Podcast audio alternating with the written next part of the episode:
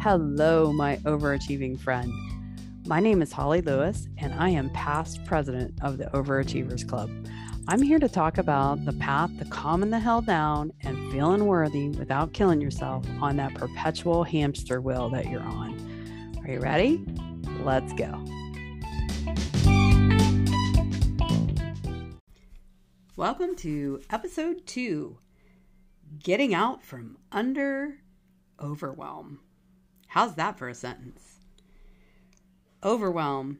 We all have it happen to us every once in a while. Some of us more than others. Overwhelm is a huge consumer of energy. The reason why this happens is our brains are a problem-solving machine. And overwhelm is an indicator that our brains are trying to solve too many problems at once. I found it interesting what the definition of overwhelm is. It means submerged, drowning. So what do you think happens when you're submerged and drowning?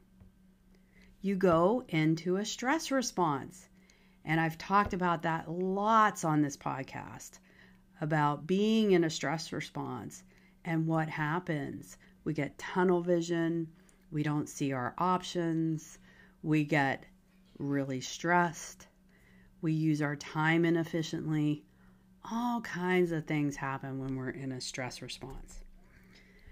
The reason I think that overwhelm is so prevalent these days is because we have a complexity and abundance of choices that we maybe didn't have in our younger days. Technology is advancing.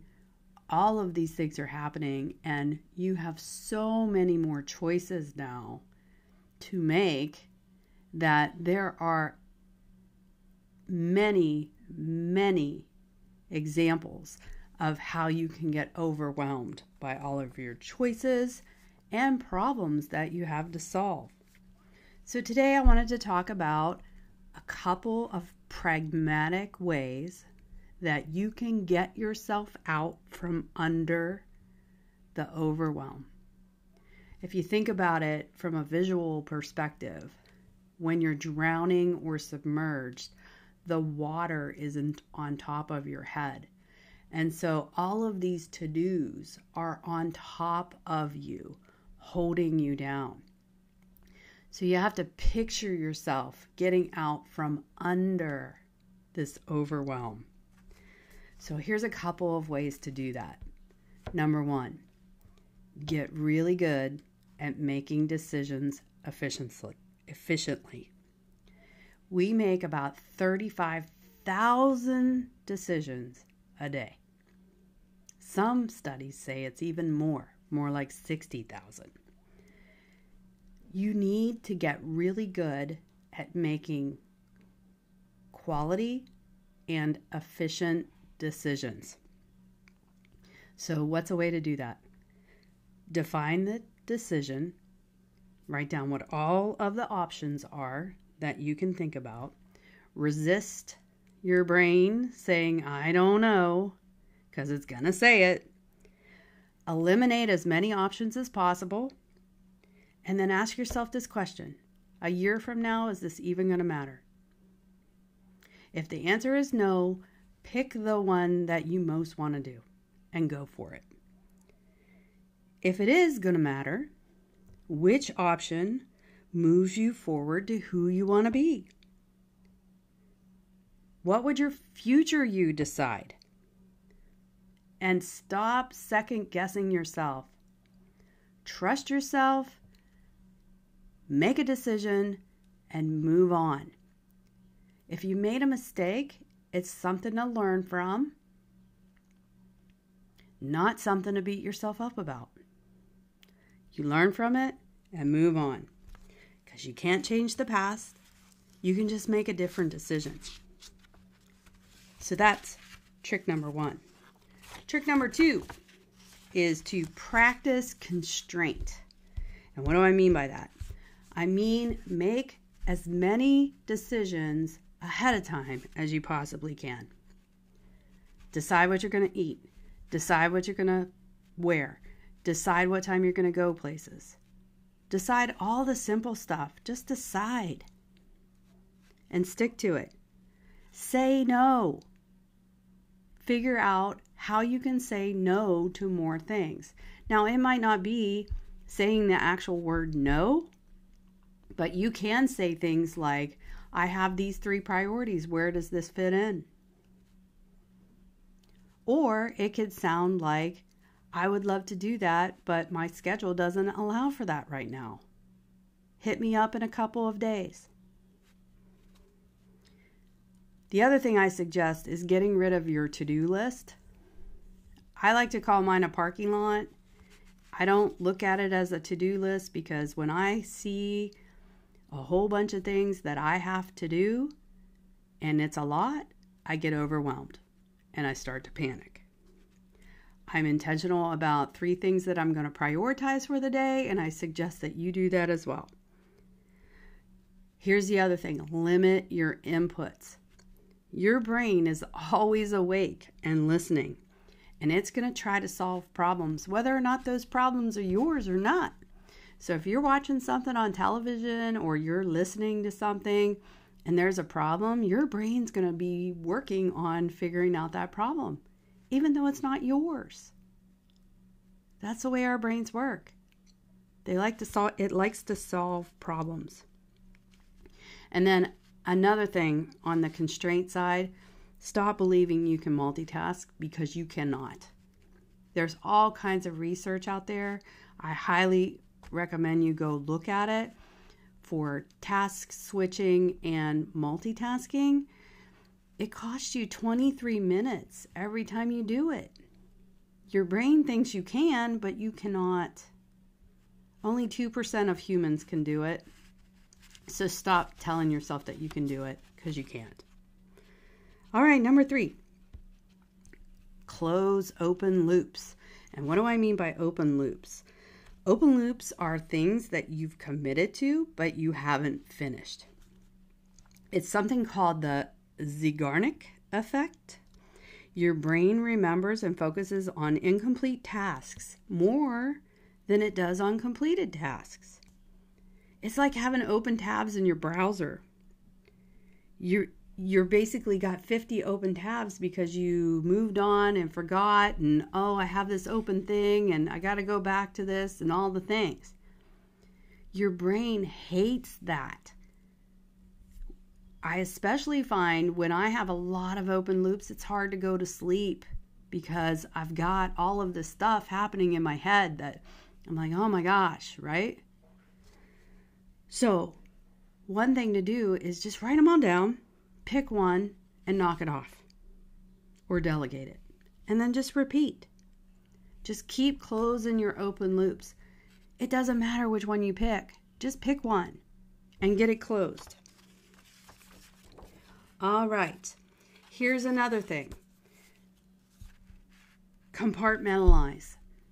Sometimes this is really hard for us to do, but if you have a whole bunch of things going on and a whole bunch of priorities and a whole bunch of problems to solve and all the things, just pick one and put the rest of them into a box. I like to visualize that there's a box on the side of my head that it's a really pretty red box too, by the way.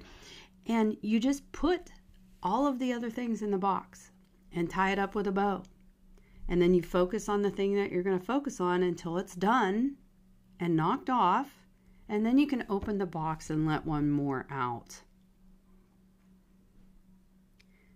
You definitely want to just pick one, and it doesn't matter which one it is. Just pick one and do it.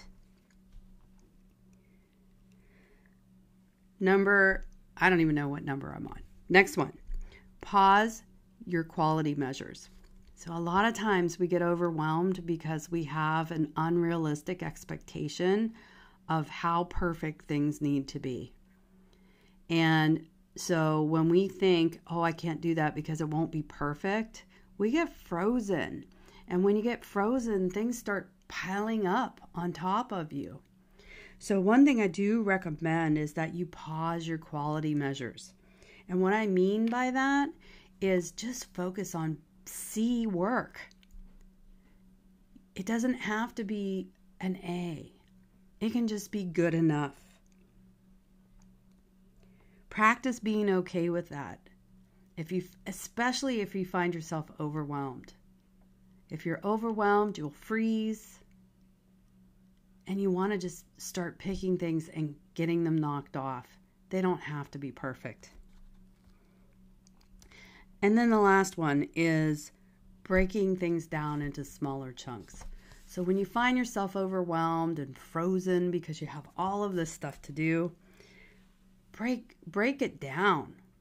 So say, I had a podcast that I wanted to do today, and I basically worked on one idea a day for the last 7 days. I just said, I'm going to outline it, and then I'll do one section. I'll talk about one section. You could do 100 words if you're trying to write a book. If you have a task you need to do, you could set a timer for 5 minutes and say, I'm going to work on this for 5 minutes. Anything to move yourself forward out of this frozen, submerged state. All of these things are basically about swimming.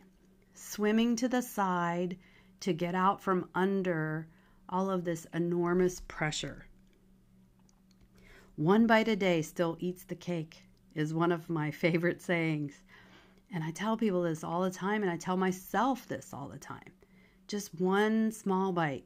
We're going to do one small bite and get ourselves out from under this. So to wrap it up, you want to get out from under the overwhelm. And whether that's, the problems in your life, whether that's all the to-dos in your life, whatever. But when you find yourself overwhelmed and frozen, action is where it's at. And also, stop using the word overwhelm. That's just telling your brain to panic. When your brain hears you think or say the word overwhelm, it's going to panic. It doesn't want to drown. It's giving away your power when you do that. I'd rather say I have a lot going on, but I'm figuring it out, because that's a much, much more empowering way to say what's going on instead of overwhelm. All right, my friends, have a great week.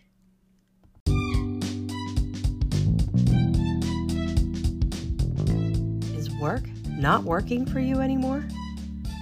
Are you stressed to the hilt and wondering if this is all there is to life? Imagine your life if you were 80% less stressed. What would become possible for you? More time with your loved ones? Being perceived as a calm leader and an expert at work? Getting promoted? Feeling energized and empowered and more creative? All of this is possible, my friend.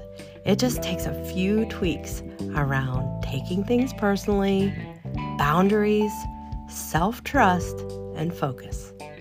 Sooner or later, all that stress is going to catch up with you. You can schedule a free session and see what it's all about, can you not? Link in the show notes.